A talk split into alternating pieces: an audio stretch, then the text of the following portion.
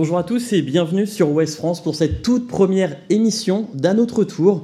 Une émission qui sera consacrée à l'actualité du Tour de France, le 110e, qui démarrera ce samedi 1er juillet. Et pour cette première, je serai accompagné de deux éminents spécialistes, Vincent Côté, Gaspard Brémond. Comment allez-vous, messieurs, à quelques jours du grand départ? Bonjour Julien, très impatient. Euh, très impatient, surtout au lendemain d'un championnat de France euh, remporté par euh, Valentin Malouas avec la manière. On sait qu'on va avoir du grand spectacle pendant trois semaines. Salut Julien, salut Vincent. Ben, très impatient aussi. c'est le plus beau mois de l'année qui commence dans quelques jours, donc très hâte à ce Tour de France et beaucoup de surprises en perspective. Alors tout d'abord, on va commencer par le parcours. Ce Tour de France 2023 va partir donc de Bilbao, dans le Pays basque espagnol.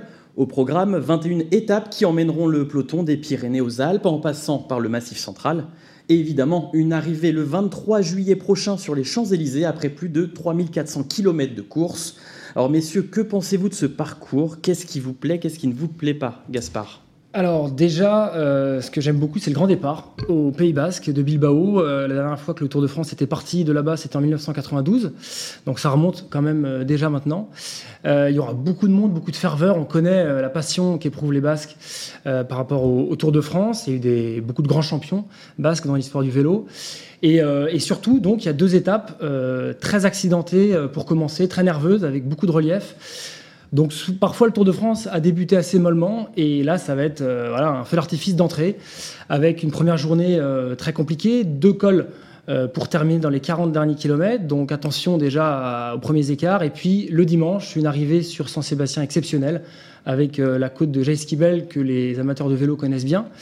parce que c'est la côte de la Classica Saint-Sébastien. Donc très très dur aussi. Donc ce départ, moi, il me fait assez, assez saliver. Ouais. C'est vrai qu'on va avoir un, grand départ en fanfare avec tout de suite, euh, on, peut penser les, favoris du tour euh, euh, aux avant-postes. personnellement, moi, j'ai hâte d'être en début de deuxième semaine, enfin le week-end, avec l'ascension du Puy de Dôme. Euh, le Tour de France n'est plus, euh, n'est plus allé euh, sur les hauteurs de Clermont-Ferrand depuis 1988. Et on sait que cette ascension mythique, hein, qui, rappelle le duel Jacques Anquetil-Raymond Poulidor en 1964, eh bien, est particulièrement attendue. il n'y aura pas de public sur les quatre derniers kilomètres de l'ascension, mais il y aura un spectacle à couper le souffle. Ça, c'est une évidence. En fait, ce qu'on peut dire de ce Tour de France, c'est qu'il va être très très dur. Je crois que c'est le deuxième Tour de France le plus difficile dans l'histoire de la grande boucle en termes de dénivelé positif. Le plus difficile, il me semble que c'était en 2020. En fait, ça n'arrête pas. Tous les deux ou trois jours, il y a des étapes nerveuses, il y a des ascensions à répétition. Euh, c'est fini, hein, les Tours de France d'il y a 15-20 ans, où il y avait parfois quatre ou cinq étapes de plat pour les sprinteurs. Là, c'est vraiment un, enchaînement de, difficultés, Vincent. Oui, et puis c'est une épreuve qui dure trois semaines, où l'endurance va être capitale, où la résistance euh, va, vraiment faire la sélection, parce qu'on a une dernière semaine qui est absolument euh, terrible sur le plan du dénivelé, tu le disais Gaspard, mais aussi avec, euh, avec l'ascension de la Lose, des, cols, des cols mythiques toujours, et où les organismes seront mis à rude épreuve. Et la question du chrono également. Il n'y aura qu'un seul chrono, c'est bien ça ouais, Ça va changer aussi peut-être la donne oui, il sera en troisième semaine, juste après le jour de repos. En plus, donc ça ajoute un petit piment quand même, parce qu'on ne sait jamais comment les corps réagissent après une journée de repos. Il est assez court et il est en montagne. Donc il n'y en a qu'un, il est en montagne. A priori, c'est pas pour déplaire aux, grimpeurs, qui voilà une opportunité quasi unique en fait de, de gagner le tour ou en tout cas de monter sur le podium. Et il sera intéressant de voir euh, bah, ce qui va se passer, parce qu'on peut dire que les purs grimpeurs euh, peuvent en profiter, mais un dernier chrono de Tour de France, c'est toujours, euh, c'est toujours assez singulier. C'est-à-dire que c'est la forme, vraiment la forme du moment qui va déterminer beaucoup de choses. Donc est-ce que les purs spécialistes vont quand même essayer de tirer leur épingle du jeu? Moi, j'y crois pas trop. Je pense que ça va surtout être les, hommes forts du général, comme souvent sur un, un dernier chrono de Tour de France. Donc on vient de le voir avec vous, tout cela s'annonce passionnant. Euh, de son côté, Kevin Guinel, lui, s'est attardé sur les six étapes à ne pas manquer de ce Tour de France 2023. On dit que les blagues les plus courtes sont souvent les meilleures. Eh bien, les étapes du Tour de France aussi, cette année, on ne lit pas dans une boule de cristal, mais on a quand même du mal à croire l'inverse. Quatre des cinq étapes les plus courtes cette année devraient avoir une incidence sur le classement général. Allez, on commence par la première étape pyrénéenne, sans doute pas celle qui dessinera l'avenir du Tour de France, mais quand même, l'enchaînement Aspin-Tourmalet et l'arrivée à Cotteret, quelques kilomètres plus loin, devraient déjà donner de premiers indicateurs. Ensuite, il y aura la journée vers le Grand Colombier qui nous en dira beaucoup plus sur l'état de forme des coureurs. Deux semaines se seront déjà écoulées et les favoris joueront certainement carte sur table dans la dernière ascension longue de 17 km. Dans le genre de l'exercice très court, il y a aussi le contre-la-montre. Il n'y en aura qu'un cette année, 22 km entre Passy et Combloux. Pas le tracé le plus complexe, mais un final escarpé avec la côte de Domancy. En début de troisième semaine, il pourrait installer un peu plus les écarts.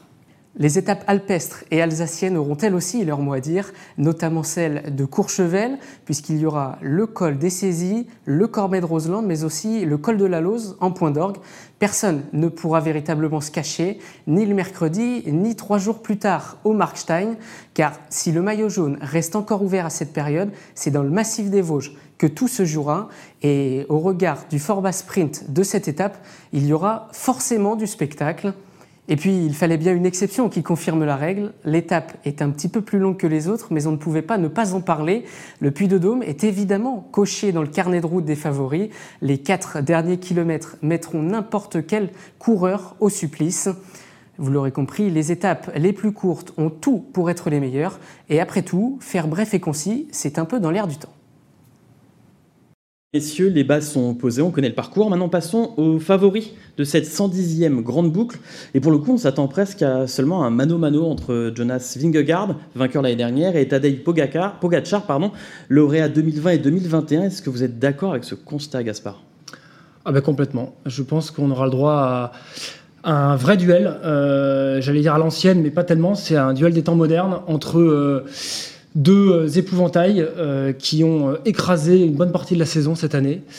Vincent, je sais pas ce que tu en penses, mais a priori, sauf si la station spatiale internationale tombe sur Terre en mois de juillet, personne d'autre peut, les battre. Exactement, c'est la revanche attendue de, l'an dernier. effectivement, ils sont bien au-dessus du lot, en l'absence de Remco Evenepoel et de Primoz Roglic, hein, qui, qui, sont les autres grands spécialistes vainqueurs de grands tours. Euh, mais euh, Tadej Pogacar sera particulièrement revanchard parce que l'an dernier, il a été surpris, euh, pris en étau un petit peu par l'équipe Jumbo-Visma où, où Vingard et Roglic l'avaient harcelé dans les Alpes. Euh, je pense que je pense qu'il a, il a tous les atouts pour pour aller décrocher un troisième Tour de France. Il a été très bon en, début de saison. Il faut se souvenir que sur ses 19 premiers jours de course, il a remporté 12 victoires. Il a juste dû abandonné à Liège-Bastogne-Liège en raison d'une chute et il s'est fracturé le poignet.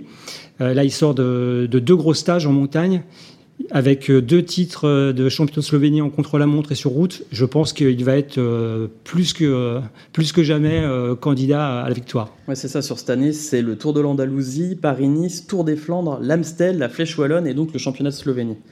Et justement, ça va peut-être se jouer au niveau des équipes, puisque justement l'année dernière, la Jumbo avait beaucoup attaqué Pogachar. Est-ce que là, il y a toujours cette différence d'équipe, de niveau d'équipe euh, alors pas tout à fait. Je dirais que l'équipe de Tadej Pogacar s'est un peu renforcée euh, quand même par rapport à l'an passé. Ils ont recruté notamment euh, le Britannique Adam Yates, qui est un coureur de général hein, et qui va devoir du coup là se muer en équipier pour Pogachar.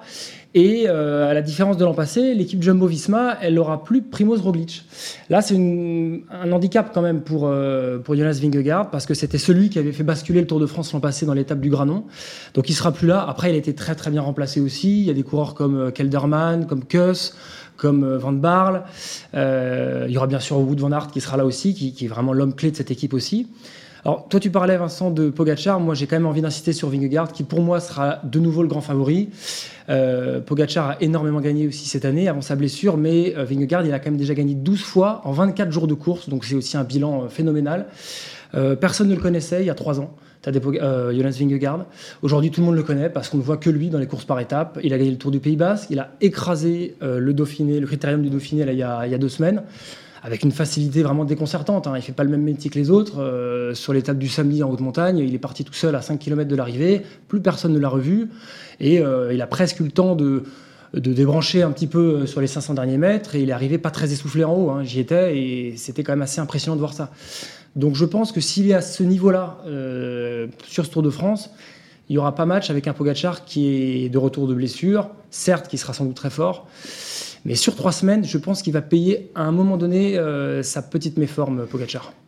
Ne crois-tu pas, Gaspard, que, que, Jonas Vingard est arrivé en forme trop tôt? Tu disais que tu étais envoyé spécial sur le Dauphiné. C'est vrai qu'il a, il a atomisé la concurrence euh, sur le critérium du Dauphiné. Euh, mais le Tour de France, c'est long, c'est trois semaines. On a, on a insisté tout à l'heure sur la difficulté du parcours.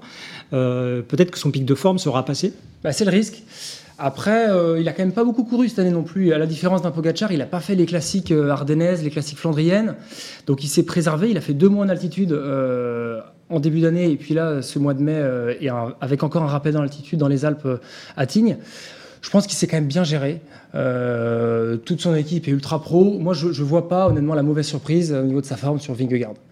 Et justement, est-ce qu'on peut voir vraiment en un mot, en choisir un chacun, peut-être, un coureur qui pourrait jouer les troubles faites pour, pour, le, pour la victoire finale?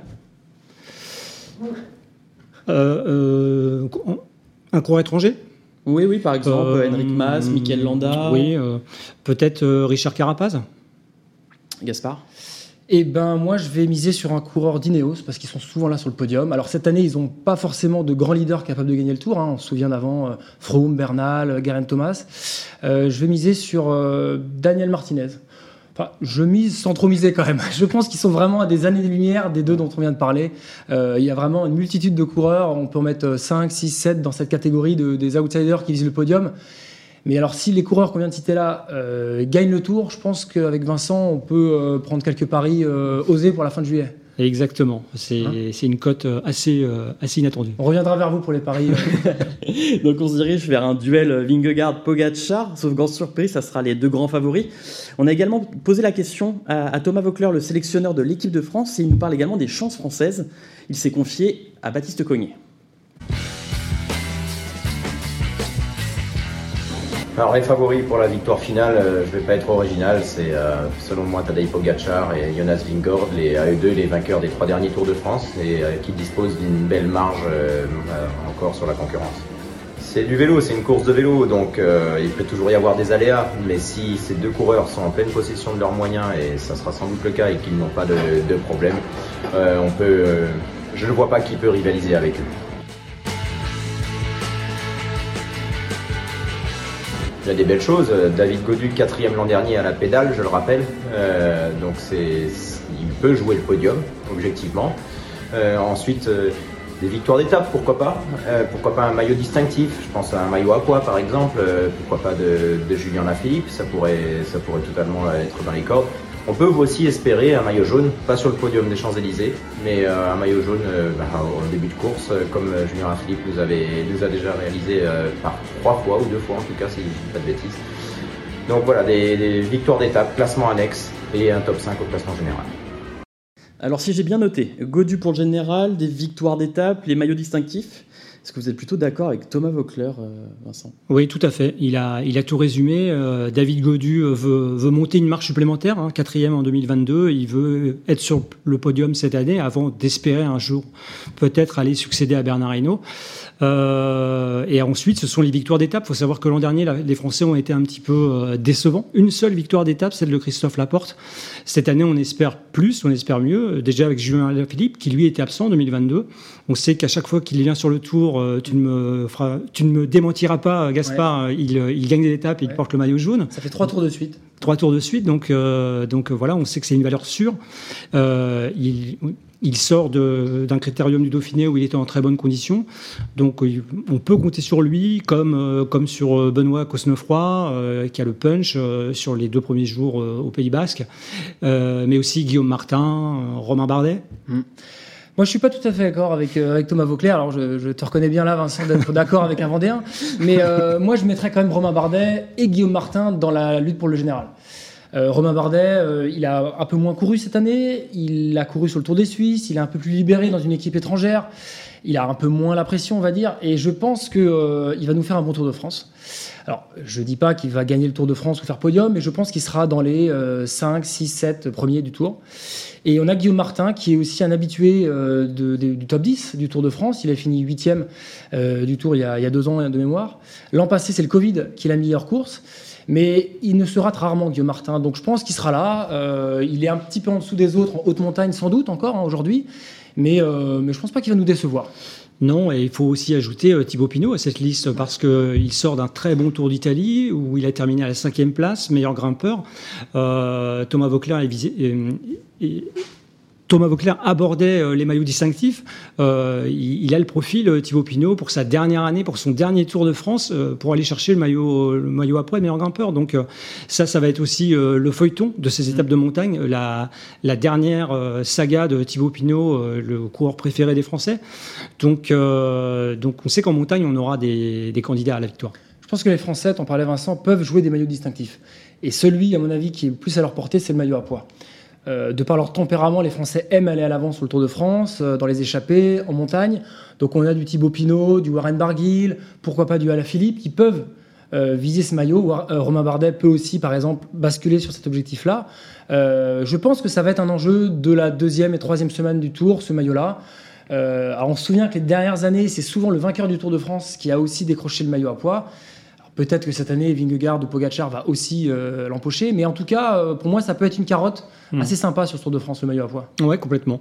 Et puis, euh, on sait qu'il y a une grande tradition de, baroudeurs en France, donc on espère aussi hmm. que des garçons comme Lilian Calmejane, hmm. Dorian Godon, Clément Champoussin, Mathieu Burgodeau, enfin la liste n'est pas n'est pas exhaustive, mais pourront se montrer parce que parce que le Tour de France est la plus grande course au monde et, et on n'a pas tant de Français que cela au départ de cette édition donc, euh, ce sera un moment privilégié pour eux, pour se montrer et, rivaliser dans un contexte international très relevé. Justement, on va parler de Français qui gagnent. Euh, c'est le petit conseil lecture de la journée, la réédition des longs formats sur Bernard Hinault aux éditions Ouest France par la rubrique Prolongation. Il faut vraiment la lire, c'est hyper intéressant, on apprend plein de choses dessus. C'est déjà la fin de, de se laisser. C'est terminé pour cette toute première émission d'un autre tour. Merci Vincent, merci Gaspard. Et nous, on se retrouve lundi prochain sur West France.